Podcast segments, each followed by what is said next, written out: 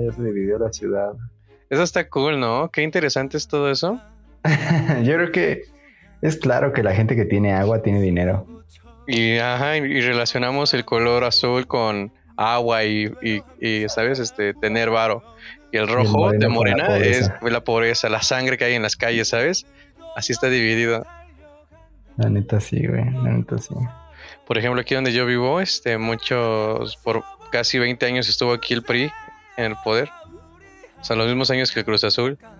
Y hasta apenas ahorita ya se cambió a Morena. De Marbocan siempre había estado el PRI y ahora está Morena. Yo pensé que ya la, vez pasada lo habían logrado. No, no, no. ¿No? No. Por primera vez cambió. Está loco, ¿no?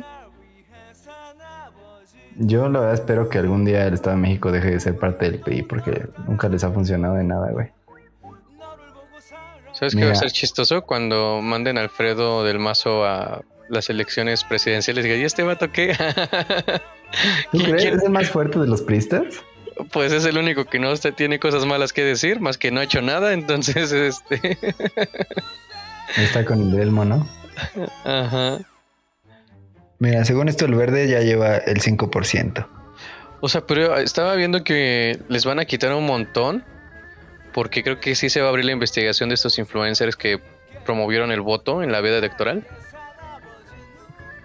Pero, o sea, los puedes multar, pero no le puedes quitar votos.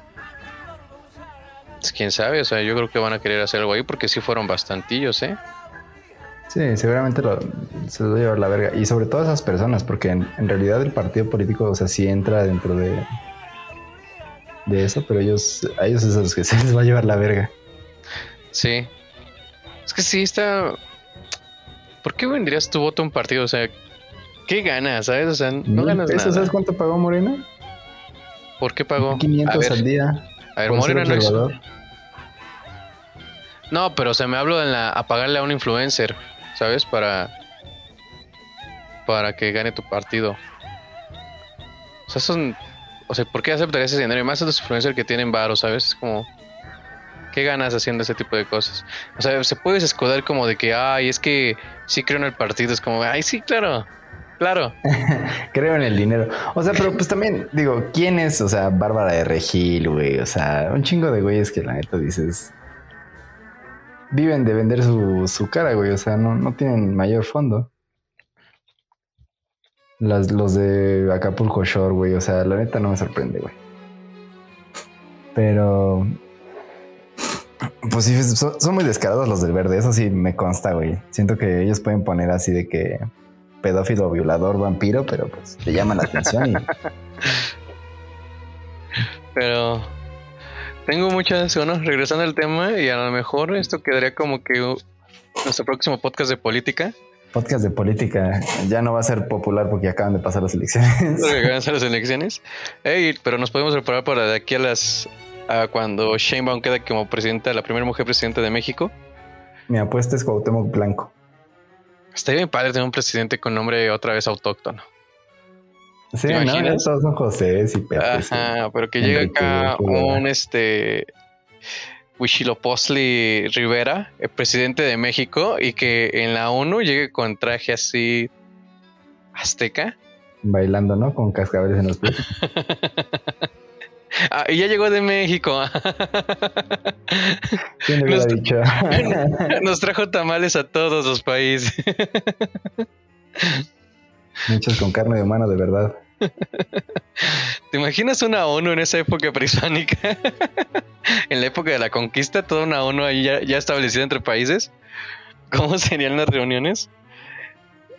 Pues todavía hoy siento que a veces sí llega así como el vato de Surinam y lleva así su traje, ¿no? hay un hay un canal en YouTube que se llama El conocimiento de los el bowl de los conocimientos inútiles y tiene una serie de videos de qué hubiera pasado si México no hubiera sido conquistado y resulta que nos hubiéramos salido a Japón y este ahorita estaríamos este batallando en Oriente con nuestros ejércitos mexicas. O sea, en esa época. ¿En Oriente? Ajá, de que Japón hubiera hecho contacto con nosotros, alianzas, y que nosotros les mandábamos este, preciosas piedras porque a ellos les interesaba más el jade y ese tipo de cosas. y cuando llegaban los holandeses, porque eran los holandeses que iban a venir después los españoles, ellos nos iban a apoyar y después de esa, de lograr otra vez que no nos penetraran en México, nos íbamos a ir a Oriente a conquistar China con ellos. Velo, está muy loco, o sea, está, está muy loco, no, no, este. Suena, suena muy loco. muy loco, ¿te imaginas allá guerreros jaguar en China? Y ahorita nosotros teniendo guerreros nuestra... jaguar en China, güey. Estaría bien Pero, chido. o sea, ya, ya tenían pistolas, ¿no? Sería guerreros jaguar con pistola, güey, como cuando Japón se abrió. Ándale, justo, pero imagínate el último samurái contra el último guerrero jaguar. Qué, qué batallón, ¿eh? Sigo diciendo que debían de hacer una película de este Gonzalo Guerrero. ¿Sabes quién fue él, no? Sí, El sí español. O sea, sería una película tipo apocalipto, pero así bien hecha. Le metes sentimientos donde. Este, esas películas donde rechazas tu. tu linaje para adquirir uno nuevo, como en El último Samurai, en. Avatar, este, en ya- Pocahontas, en Pocahontas, si adoptas uno nuevo es como que, ah, ¿sabes? Es como, wow. Porque siempre tienes a tu amigo, El Dorado, la película del Dorado de, de Disney, de que abandonas a tu mejor amigo que es de tu país y dices, no, bro, tú ya no eres mi amigo, mis amigos son esta nación. Como que siempre pega ese tipo de historias. Sí, pues es como Rápidos y Furiosos, ¿no? Yo siento que es la versión moderna. Eres policía y te pasas al lado de los corredores de autos. Pero bueno, cambiando de tema, ahora sí vamos a empezar con siete minutos ya eh, de, que nos escucharon, nos escucharon hablar de un surtido rico de cosas. Este, este episodio queremos hablar sobre el cine coreano y para esto nos vamos a enfocar otra vez, como siempre lo hacemos, en tres películas y queremos desmenuzar un poco el éxito de, de lo que está pasando hoy en día en Corea, más allá de su de la industria musical como es el K-pop que está dominando el mundo o sus este, teleno- telenovelas llamados doramas. Este, queremos hablar como que de películas y de qué ha pasado. Y para esto yo neta me basé en un video, yo les recomiendo mucho un canal de YouTube que se llama Zoom F7 y se le llama El Milagro Coreano. Y por eso te dije a ti, le dije a Hans, le dije, perdón, le dije a Aram, este, que viera la película, que quiero, quiero empezar con esa película porque creo que es la más antigua y que tú no tenías tanta fe, pero creo que te sorprendiste igual que yo, que se llama The Host, este, y es del director, di el nombre del director tú porque la neta, dos, me complico mucho yo. La neta, nadie puede pronunciar nombres coreanos, güey. Si puedes, dinos cómo. Pero yo lo voy a leer así. Se llama Bong Joon-ho. Bong Joon-ho, que si no lo conocen o si dicen, "Eh, me suena, es el director de Parasite, la que ganó el Oscar hace dos años, dos, sí, ¿no? Ya dos. Ya Este, dos, Dios santo. ya dos años y que pues fue la sensación porque este fue la primera película de no habla inglés, o sea, inglés, no iba a decir inglesa, pero pues es inglés, en ganar un premio Oscar a mejor película, en este caso coreana, ¿no? Pero tenemos que remontarnos a esta película de The Host, que es del año 2006, que está bien interesante. ¿Quieres dar un breve resumen sobre eso? Híjole, hagan de cuenta que un carnal tira desechos tóxicos a- al río y, oh sorpresa, nace un monstruo de efectos especiales. Muy a lo Godzilla, pero muy local, ¿no? O sea, este no era así como... No es una amenaza así mundial, es como una cosa muy local. Hagan de cuenta que...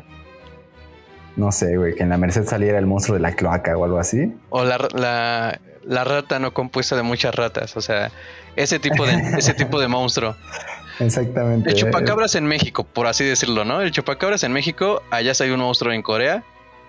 Y no sé si, si, si, bueno, yo leí un poco más sobre la relación de esta película. Y es todo es, este, ¿cómo se llama? Una alegoría al cine gringo y al cine coreano. O sea, otra vez el nombre del director se me olvida, este, Bong Joon-ho. Ujú. Bong Joon-ho dijo, vatos, con esta película inauguro mi forma de que yo veo el cine y es de que haciendo a un lado la influencia estadounidense en Corea, vamos a empezar el nuestro. ¿Y cómo se ve? O sea, y no me doy cuenta, por ejemplo, lo puedes ver en que el protagonista, que es el mismo protagonista de Parasite, eh, no me acuerdo otra vez de su nombre, ustedes saben quién hablo. Vamos Este- a mencionarlo brevemente. Se llama Kang Ho Chong. Kaho Chong. Su personaje tiene mechones rubios, es un flojo, es un huevón. Y en las reseñas que dice, es que es el típico vato influenciado por la cultura americana. Por eso tiene como que su cabello así pintado de amarillo, rubio, porque la cultura americana era tan fuerte en Corea. Sí, entonces este, este personaje principal está influenciado por la cultura estadounidense y lo que Bong Joon-ho quiere representar es cómo él va, o sea, el monstruo es la representación del cine del cine este extranjero que secuestra a todos. Si te das cuenta, siempre eh, eh, salen noticias donde hablan sobre Estados Unidos. Y algo muy típico de, la, de esta película es la comida. Siempre se está hablando de comida, siempre se está hablando que el monstruo quiere comer, tal, tal, tal. Y es el, o sea, ¿por qué? Por la comida es parte fundamental de la vida de los coreanos. Y pues a lo que está tratando de retar el director es que el cine extranjero, el cine de Estados Unidos era tan típico en Corea que ya se habían olvidado de hacer su propio estilo. Entonces, al matar a, o sea, este monstruo secuestra para, para meternos a la película, este monstruo nace de, de un error inducido por un gringo que le dice a un coreano, este, tienes que tirar todo esto, no, pero es que esto es tóxico, dice, haz lo que yo te dije, ¿no? Otra vez representando a Estados Unidos, diciendo cómo tenía que hacer las cosas Corea. Eh, entonces, este, este monstruo sale de un río, secuestra a la hija bueno, no secuestra, se la come, por así decir, a la, a la hija de este vato que está, este, que la neta, o sea, tú ves el personaje y la neta sí me cayó gordo, no sé, a ti es como, haz algo, ¿por qué eres tan estúpido?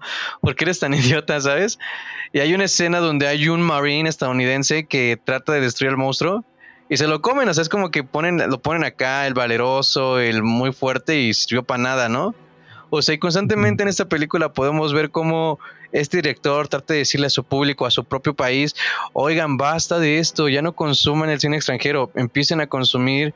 Aquí también tenemos, tenemos cine muy bueno y esta película es una clara representación porque es una comedia, este, tiene un montón de, de momentos, o sea, la parte donde están comiendo todos ellos juntos y de repente le dan de comer a la niña, aunque ella no está, eso se me hizo algo muy bonito. Este, el sacrificio del padre, o sea, y perdón si se las espoleo, creo que es, es, necesario decirlo porque está muy interesante cómo se empieza a hacer este cine.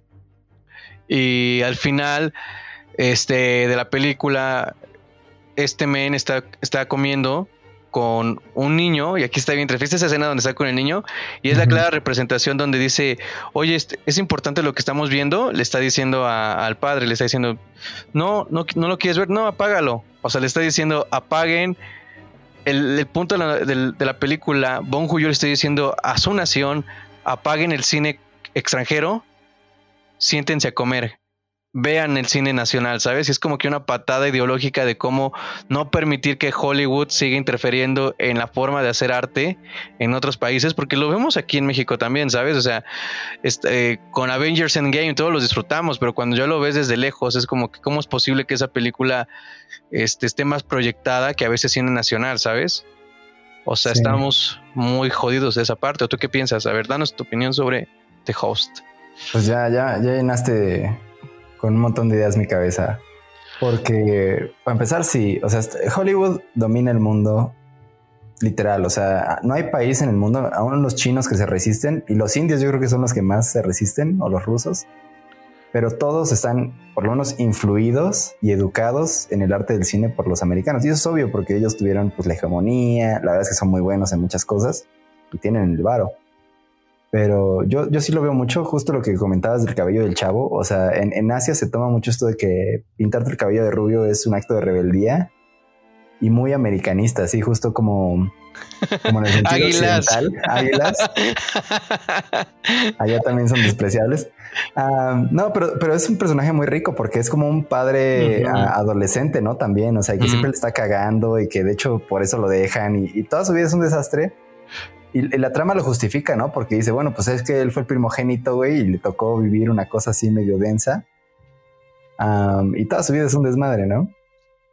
Pero conforme tú dices, el, soldado ah, gringo que sale ahí, que se lo comen y luego sale que no, y luego esa trama ni siquiera cabe en nada porque no había virus, ¿no? Todo era una, una una artimaña estadounidense como para meter miedo. y, ah, sí, eso fue como que COVID, ¿sabes? Ver esa película fue como COVID, wow, ¿sabes? sí, es que se meten en, eh, o sea, es justo Hollywood, es el virus. Es, es, que te dice el virus. que no es.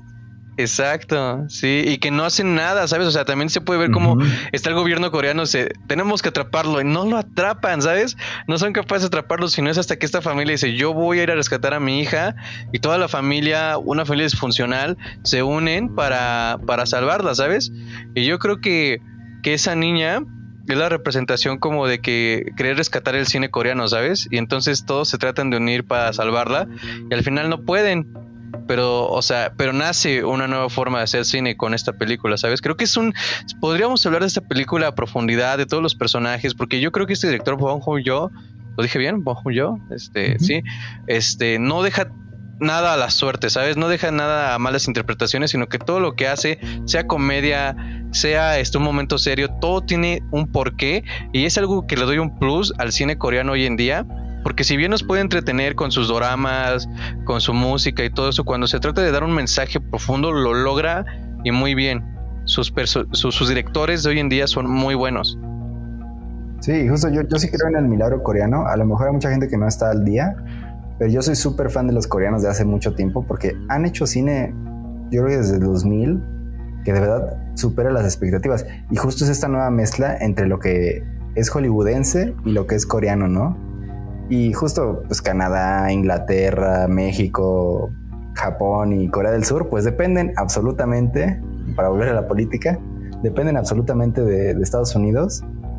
Y se nota, ¿no? Se nota que nos, nos, dan de tragar así a fuerzas todo lo que ellos quieran y matan nuestras industrias. O sea, me alegra, me alegra por Corea que puedan generar una nueva identidad y un nuevo mercado y que lo exploten también, porque aún sus dramas y aún su K-pop pues tienen cierta profundidad, ¿no? Entonces creo que, creo que les está yendo muy bien y se lo merecen, la verdad, con, sobre todo con estas películas. Y te digo, relacionado con México, había una entrevista, por ejemplo, que justamente Sum F7 les pregunta en el chat a todos los grandes distribuidores del cine mexicano, le preguntan, ¿por qué no incorporar, incorporar las ideas de este nacionalismo y proteccionismo del cine que funciona en Francia? Porque Francia es otro referente de, este, de esta gran este, apuesta, y Corea. Y un vato este líder que, es el que se encarga de qué películas en México salen o cuánto tiempo le das a películas mexicanas, dijo, pues es que no somos Francia. Y fue como hijo de tu madre, ¿sabes? O sea, ahí te das cuenta que la industria mexicana aquí está enfocada hacia el varo, hacia el dinero. ¿Cómo hacer más dinero? Y si Endgame me da mucho más dinero que a lo mejor este, ya no estoy aquí, voy a, voy a estar dando este Endgame a toda la gente. Y, de alguna forma también nosotros somos responsables como consumidores de cine eh, en todo eso, ¿no? Y, solamente también quiero rescatar de esta película es como que el monstruo nunca fue, o sea, se llama The Host, la portada es un monstruo, pero aquí por fin está justificado que no aparezca tanto el monstruo o que el monstruo no sea el foco de atención, porque el mensaje de la película es aquí también se hace cine de calidad. No, a lo mejor en el 2006 ese monstruo se vio mejor, ya en el 2021, ya son muchos años, la verdad. La neta dices, ¿qué es esto, no? Pero es una apuesta nueva, ¿sabes? Es sacar el monstruo de la luz del día, el monstruo, este, no sé, o sea, cómo está, no sé, no sé cómo explicar al monstruo porque no es un monstruo típico que te dé miedo, es un monstruo simbólico, es un monstruo que sabes que tienes que destruir, no que tienes que esperar a que salga de la nada y te ataque. Otra vez criticando al cine americano, ¿no? Sobre el, su cine de terror, de que es de sustos, que es de tenle miedo a esto, sino es que ahí está esa cosa y esta familia está dispuesta a hacer lo que sea para derribarlo con tal de salvar a una de su familia. Sí, Entonces, y hasta el título de la película va, o sea, porque es el anfitrión, ¿no? Como que él está albergando el virus. Y es, es, como justo púrgate, ¿no? Sí, justo. púrgate ese cine. Pero yo creo que pues los gringos sí tienen algo que enseñarnos. También hay que combinar las culturas y, y, está padre también, ¿no? Que, que, nos hayan dado ese tipo de, de grandes combinaciones de géneros, ¿no? Sí, sí, sí. O sea, yo creo que gente que nos escucha, estoy seguro que les gusta mucho el cine. Solamente lo que les puedo decir es, este este mundo es más profundo de lo que a veces vemos, ¿sabes? Creo que el cine hoy en día lo vemos como que, ah, sí, Spider-Man, ah, sí, este, la nueva de Cruella, que vamos a hablar sobre un capítulo sobre Cruella. Este, y está muy bien porque te quita de, te quita como ese peso de la cotidianidad de tu día, del peso de que estás cansado, quieres ver algo que te relaje, está súper cool, pero también le hemos quitado al cine el peso de que es un transformador social o que es el reflejo de las cosas que pasan en la sociedad. Y también eso lo, lo, lo decimos, ¿no? Es el séptimo arte y un arte viene para reflejar cosas que están pasando en el mundo. Y a veces solamente, si nuestro mundo solamente pasa ficción, entonces, este, si nosotros vemos que en el mundo este, están pasando cosas malas y en el cine nos dan ficción, ¿cuándo vamos a realmente a contrarrestarnos y a ver qué podemos hacer, ¿sabes? Y yo creo que Parasite es un gran ejemplo de esto, de esto que estamos hablando, ¿sabes? Sí, claro. Y no es por demeritar a los, a los gringos, digo, está ahí Wes Anderson, están ahí Kubrick, hay un montón de, artistas muy profundos, que incluso no vemos dentro de las mismas cosas que nos ofrecen, que aún ahí hay profundidad, ¿no? Y, y de todos los países puede venir pues yo creo que un gran, un gran cambio. Y sí, pues es el séptimo arte, o sea, realmente sí tiene que tener otra vez ese peso. Yo creo que los rusos lo tenían muy claro, güey. Es, es el arte colectivo y masivo, porque lo puedes ver de a 100. Sí, o sea, por ejemplo, este, no, aquí en México, ¿no? Cindy la Regia, otra vez. Si tú quieres un cine que te es de, ay, quiero echar hueva un día en la tarde, la noche, va bien, pero que todo el cine en México sea así, ya es alarmante, ¿sabes? O sea, y las buenas películas como, no sé, Güeros, este, Ya no estoy aquí, que está premiada, Roma, que realmente tengamos esta idea de que no, es que ese cine de arte y solamente salga un al año, es como de que eso debería preocuparnos como consumidores mexicanos, debería estar más diversificado ese mercado del cine que te deja ver algo más, porque son contadas, ¿no? Y tu mamá también, La dictadura perfecta, este, te digo Roma, este, y no, y si nos vamos al cine de oro, yo creo que no hay una sola película de México que no te haga sentir algo. O sea, ya hemos tenido ese poder, sabemos hacerlo. O sea, somos muy buenos. Nada más, pues que no tenemos ahorita las condiciones socioeconómicas para, para mantener esa industria, pero claramente el cine mexicano no le pide a nadie. Sí, sí, y, te digo, es como que eh, ahí es donde también nosotros, de alguna y es difícil, ¿sabes? Porque uno nada más como otra vez, el cine uno lo ve como de, ah, Netflix, lo primero que esté a la mano, pero también creo que es momento de empezarnos a educar como de, ah, tengo que investigar un poco más, o sea, si lo hicimos ahora con las elecciones, ¿por qué no hacerlo también a la hora de que vas a salir al cine, ¿sabes? O sea, porque creo que es un cine hoy en día en México de reacción más que de contenido, es como de rápido, pon una peli en el cine eh, que me que no me llene, pero que sí me dé tiempo para este besarme con una chava dentro de la sala, ¿sabes? O sea, no quiero ver el no quiero educarme, quiero este evadirme. Eh, entonces es como que también tenemos que estar viendo eso y y bueno, o sea, creo que The Host, hablando de esta película coreana, por eso que es como que la base, porque nos ayuda, porque somos un reflejo también de lo que pasó en Corea y lo que podría mejorar en este país y cómo ellos, o sea, ahí se ve otra vez, aunque sabemos que los premios Oscars es un premio local, gringo y todo eso, también es, es, el, es la ceremonia que más se ve en el mundo, ¿no? Y es la ceremonia donde realmente ante el mundo puedes probar qué tan bueno ha mejorado tu cine. Y el cine coreano, que en el 2019 se coronó y, se, y ya se, se, se plantó y dijo, estamos aquí, véanos, nuestra, nuestra forma de entretenimiento está al nivel de Estados Unidos y está que va para mejores cosas, ¿sabes? Está mejor, o sea, ya, ya la verdad. Y aquí en México se producen muchas cosas. El, problema luego es la publicidad y la difusión, ¿no? O sea, que sí, que sí llegue hasta Monterrey tu película, pues está, no, está difícil. Justo ahorita este, vi el baile de los 41 en Netflix y es la, fotografía hermosa, todo cálido, bien, o sea, te hace sentir eh, cosas lindas, ¿no? El problema aquí fue el guion en la del baile de los 41. ¿Ya la viste? No, no la he visto. No, este, el guion fue. Todas las películas mexicanas. Todas las películas gran mexicanas, arte, gran arte. Pero como que las historias no pegan, ¿no? como que le hace falta sustancia, ¿sabes? Y, y, y por ejemplo, hablando de guion, eh, nada más para acabar con el baile de los 41, este, si este guion hubiera sido bueno, eh, profundizado en personajes, profundizado en la historia, créeme que el baile de los 41 sería algo representativo del cine mexicano este, hoy en día, pero como no tiene un buen guion y solamente tenemos la forma, más no el fondo en la película, queda como que una película más, una película que, que, pudo haber sido otra cosa, ¿sabes? Y es por eso que, por ejemplo, películas como Tu mamá también son buenas, porque su, su tanto su, su contenido como su forma son igual de buenas.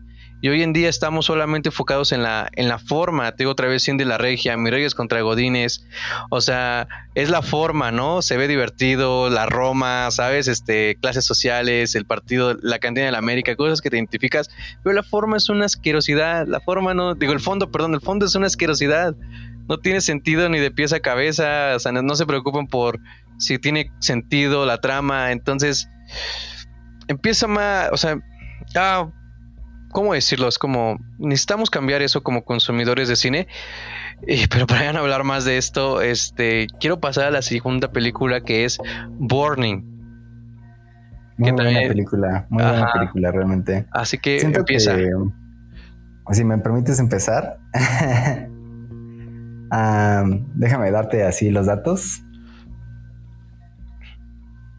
Se llama Burning, dirigida por Chang Dong Lee y protagonizada por tres increíbles actores.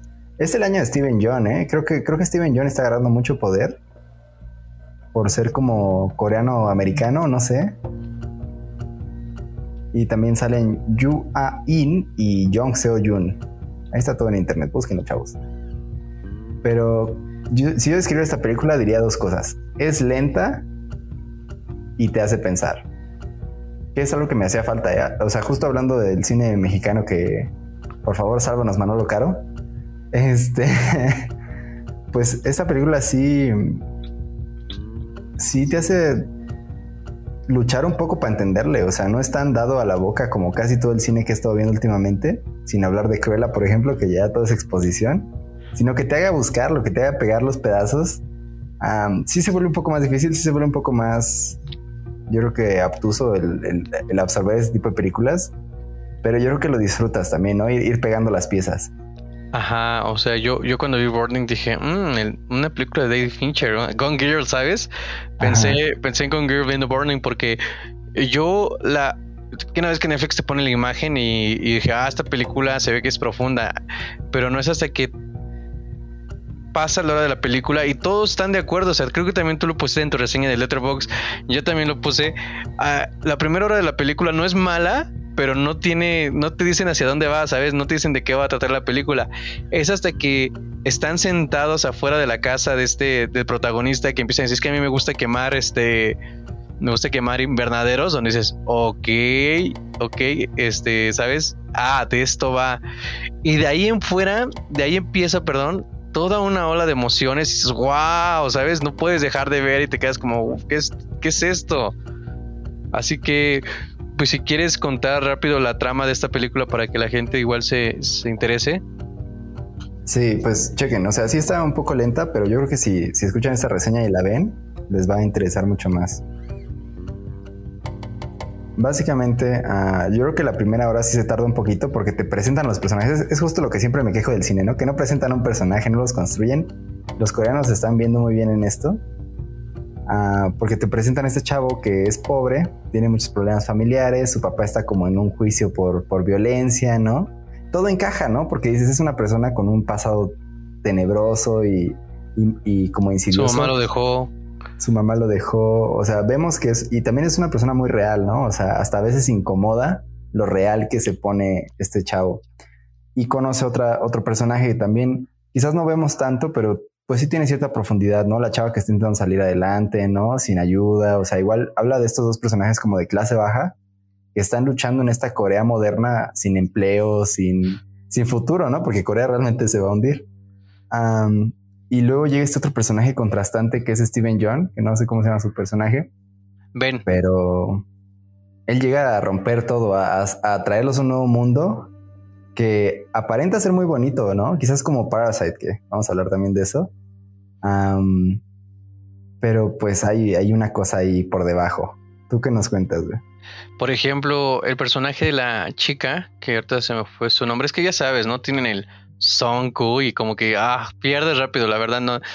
Ah, es algo que yo no soy acostumbrado porque no, no, veo mucho cine coreano, pero bueno, este personaje mm, a mí me pegó bastante porque yo conozco un montón de chicas como con esa vibra, ¿sabes? Como que intentando ser profundas, este, que, porque el personaje de esta, de esta chica es una chica que según quiere explorar el sentido de la vida, y como que trata de ser lo más, este, este, ¿cómo se dice? Este, diferente a las demás, ¿sabes? Como que ella se preocupa más por cómo voy a morir que, de qué voy a trabajar, ¿sabes? Y en eso es como que, ay, eres una morra básica, ¿sabes? O sea, creo que es eso, tú la ves y dices, eres una morra básica, no, no tienes nada de profundidad y hasta desespera en algún punto, ¿sabes? Pero no es hasta que pasa la trama ardura de la película que dices, wow, o sea, sea como sea, no necesitaba pasar esto. Y, ahí es donde, y ahí es donde creo que hay una parte en la película, te digo otra vez, la parte de inflexiones cuando están sentados afuera y le dice, este, de vez en cuando a mí me gusta quemar invernaderos este, que están este, abandonados o que están feos. Y este me dice, ¿tú decides qué está feo y qué está mal? Sí, yo lo decido. O sea, y ahí está hablando como de cosas de cómo las personas con dinero se sienten con el poder de decidir cómo es que se van a hacer las cosas, ¿sabes? O sea, entonces es toda una crítica social con un tráiler, tráiler, thriller, este, interesante y la escena del baño en la casa de este personaje que es rico es como que fog, o sea, al inicio no, no, te das cuenta, ¿sabes? Y ya es hasta la segunda parte de la película que dices, ya, ya empiezas a juntar las piezas, el gato, ¿sabes? Nunca lo viste hasta, hasta esa época y, y, hasta también hay una escena donde están los cuchillos del padre del, de este vato. Y dices, bueno, ¿eso qué, no? Y al final, ¡pum! Ah, ok, todo tiene, todo comienza a tener sentido, ¿sabes? Pero son pequeños destellos. Y yo como lo puse en mi reseña de Letterboxd fue, esta película parecía que iba a ser otra película sobre sobre temas políticos de clases sociales y resulta que sí fue así, pero, pero presentado en otro formato, ¿sabes? O sea, incluso el carro es algo, es algo, ¿no? El, chico rico tiene un Porsche y él tiene una camioneta, ¿sabes? Este, este men le dice, no, es que yo soy escritor y ¿qué estás escribiendo? Pues nada, la neta, no, no, soy, no, no tengo por, no, no por ser escritor significa que tengo que estar escribiendo algo. Este, mi vida ahorita no tiene sentido, este, estoy tratando de arreglar ciertas cosas y no sé, o sea, a mí se me hizo una película súper interesante porque aparte de, la trama, que es el guion que está muy bueno, la fotografía que tiene también, ¿sabes? O sea, las partes donde él sale a correr todas las mañanas, ver a la Corea este, moderna en la noche, ver estas, eh, ¿sabes? Estos departamentos donde vive la clase alta de Corea, mm, se ve muy parecida a la clase alta que vive aquí en México, en Santa Fe, en el Pedregal, igualito, es como que, wow, o sea, y el poder que tienen estas personas de, al, de la clase alta, cómo se perciben ellos mismos, porque se perciben como que personas como que, ay, sí, yo soy bueno, yo no juzgo, yo no hago nada de eso, ¿sabes? Cuando invitan a esta chava a comer y los invitan a él, es como de que somos bien cools, pero, pero no están interesados, ¿sabes?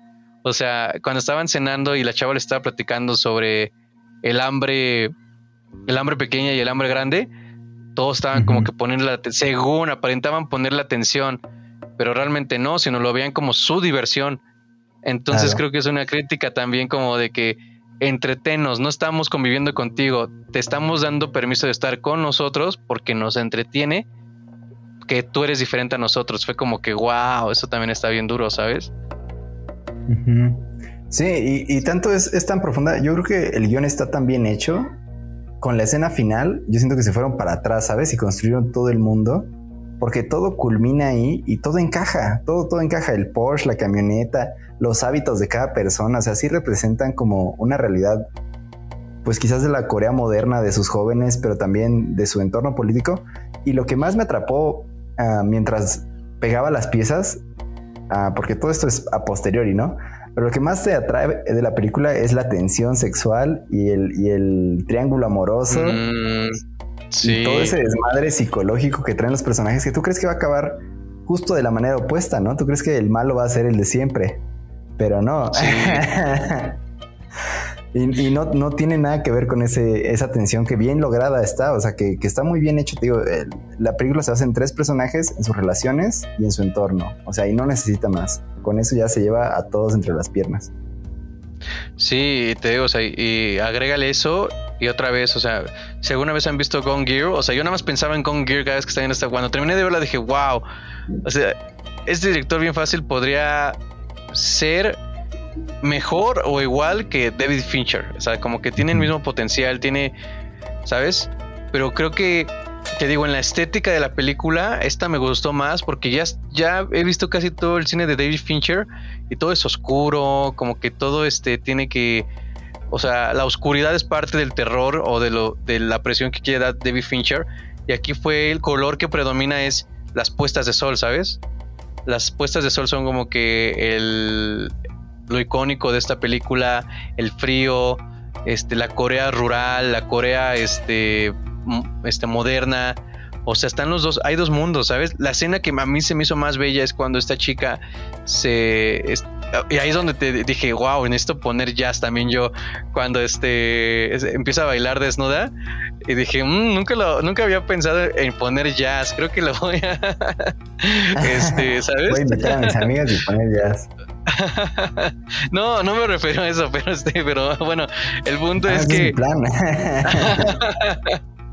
Pero, el punto es que esta escena como que se toma el tiempo para demostrar todos los sentimientos que tiene ella al sentirse libre, al estar bailando, es como que por primera vez se siente bien.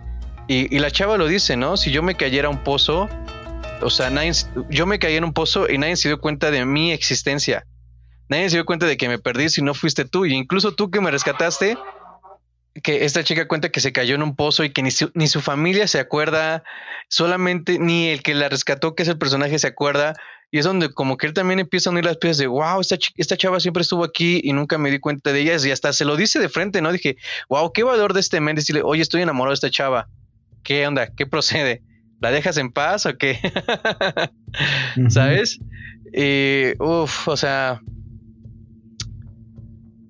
puras cosas buenas puedo hablar de esta película. Hay mucha gente en, las críticas que he leído hablan lo mismo de que qué interesante. Y otra vez volvemos al tema central.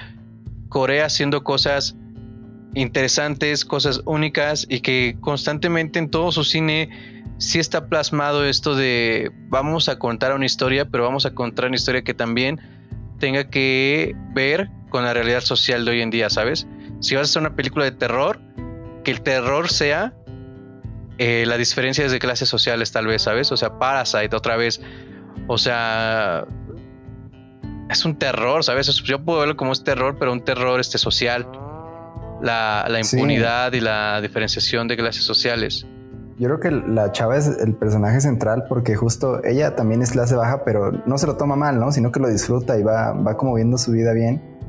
Y lo más terrible es que para mí la escena, mi escena favorita es cuando persigue a este Steven John al, lago en medio del, bosque, o bueno, de las mm. montañas. Y ahí fue cuando a mí me hizo clic. O sea, yo dije, esto no es, no es una película preciosista, eh, eh, como intentando explorar la vida sexual de unos chavos. Esta es una película muy real, absolutamente real y dura. Y ese es el cine coreano. El cine coreano es el que monta y monta y monta y monta, pero no es ficción. Al contrario, es como que se va desvistiendo de la ficción. Sí, sí, concuerdo contigo, concuerdo contigo. Sí, porque incluso otra vez de Host, o sea, es una película de, de ficción, pero quita la ficción incluso estando en la película de ficción para presentarte otro tema, ¿sabes? Como que sí, está el monstruo, sí, qué chido. Porque no sale muchas veces pero realmente lo que importa es, es de lo que está afuera de lo que es el monstruo, ¿sabes? Todo lo que está pasando. Pero pues sí, o sea, y yo creo que con estas dos películas ya de base podemos hablar por fin de la culminación de todo su éxito de el cine coreano que es Parasite, que, que yo sé, porque lo has platicado mucho, cómo te encanta esta película, así que dale, bro, date rienda suelta. Uy, no, pues ¿qué, ¿qué podría decir de Parasite que no hayan dicho ya todos? O sea, yo creo que ya si no la has visto en este punto, te voy a spoilear es una, es una gran película, a pesar de que tiene dos años, ya todo el mundo debió haberla visto. de Bong Joon-ho, o como se pronuncia su nombre, la verdad, un, grandioso director. Y pues para hacérselas corta, eh, básicamente es la historia de una familia clase baja. Ah, bueno, ni siquiera clase baja, como más bien que eran clase media, bajaron a clase baja y ahora intentan volver a subir, ¿no? Y se enfrentan obviamente a los villanos y cómplices de esta aventura, que son los ricos, y se devela a los pobres, a los de verdad pobres que están literalmente por debajo de los ricos, que generan toda esta conmoción que es Parasite. O sea, yo creo que, sin decir más, es la mejor analogía a las clases sociales que yo he visto desde 1984. Porque, o sea, ¿qué más puedes pedir? El director de verdad diseñó la casa en la que viven para que todo fuera exactamente como él lo quería, para demostrar exactamente lo que él quería. Efectos especiales, dobles, todo se usó en esta cosa para demostrarte justo esto, ¿no? La, la ficción que se va desvistiendo, se va haciendo más y más complicada, pero que te demuestra al final la realidad, desnuda y fea y apestosa como es.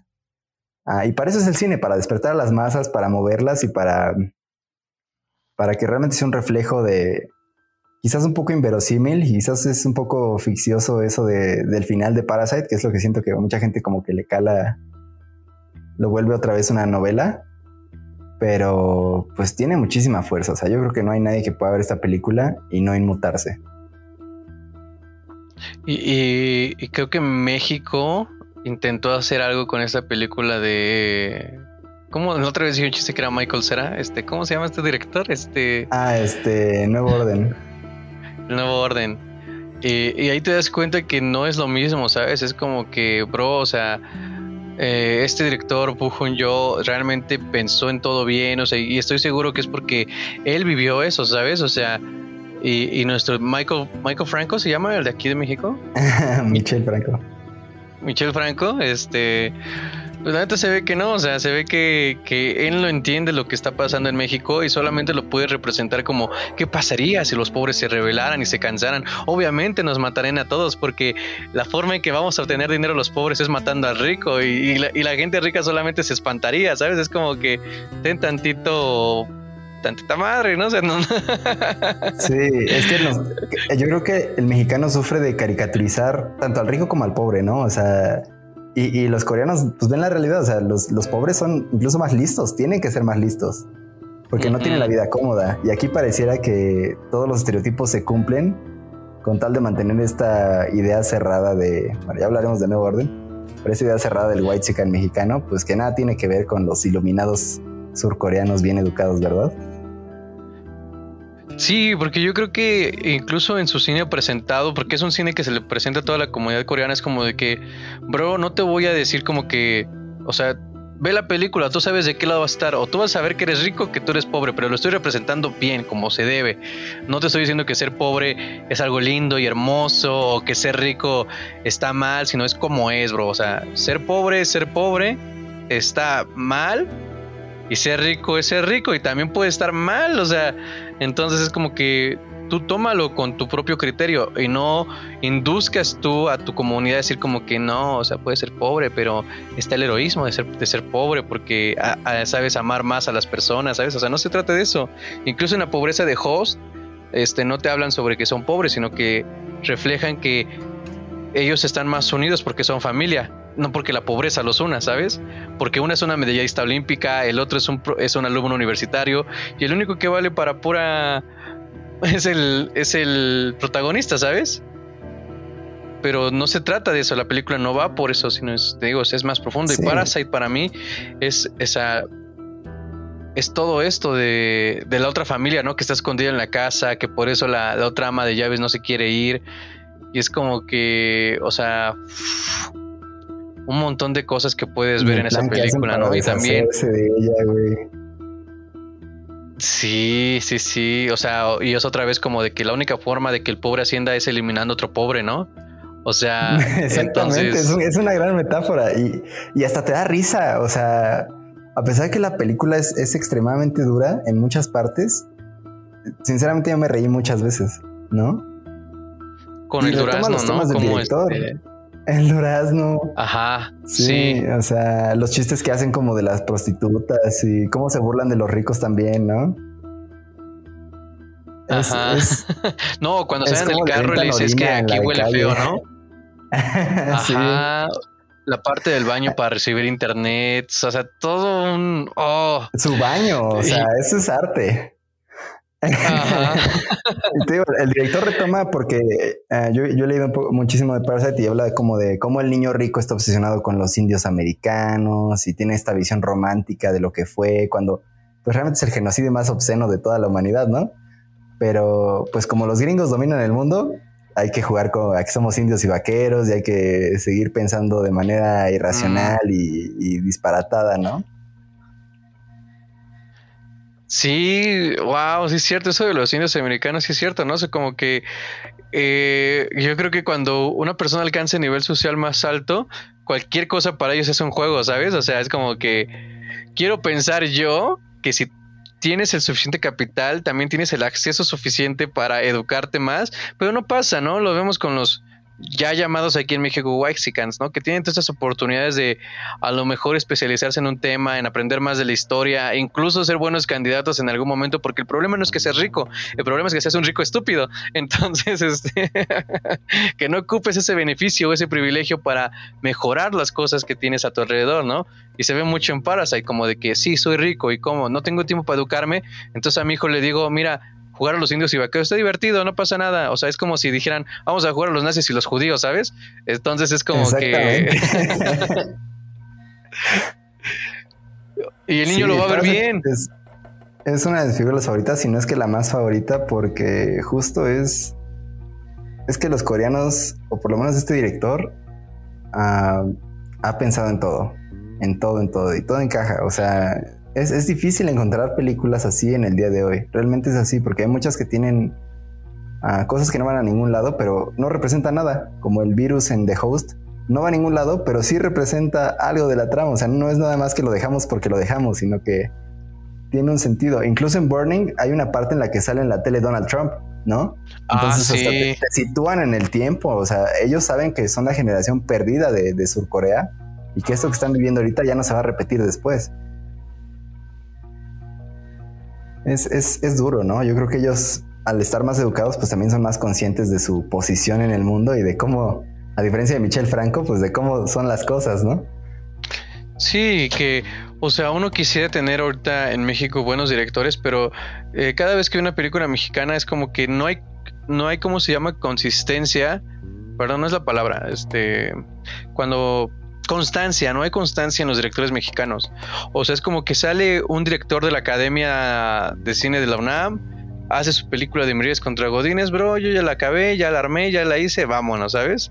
O sea, yo creo que hoy en día el único que ha sido constante en su cine y en un estilo y no sé si es bueno o es malo, es Manolo Caro, ¿sabes? O sea, con todas sus películas como Elvira, este, Me cortaría las venas, este, no sé si cortarme las venas o dejarme las largas, Perfectos Desconocidos. Perfectos Desconocidos. O con sus, y que es un remake, ¿no? De, de, otra, de otra película que, este, creo que es gringa o es argentino, no sé cuál, cuál fue la primera.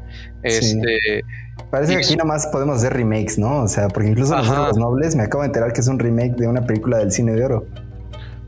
O sea, eso y aparte su serie de las casas de las flores, o sea, Manolo Caro es consistente porque está ahí, ¿sabes? Se mantiene una idea y no siempre es el cine que uno quisiera, ¿sabes? O sea, hay muchas críticas a su cine, como que este igual es, es muy colorido, como que no refleja nada, como que carece de muchas cosas, pero es el único director que hoy en día que está en mi mente que sé más de tres películas de él, ¿sabes?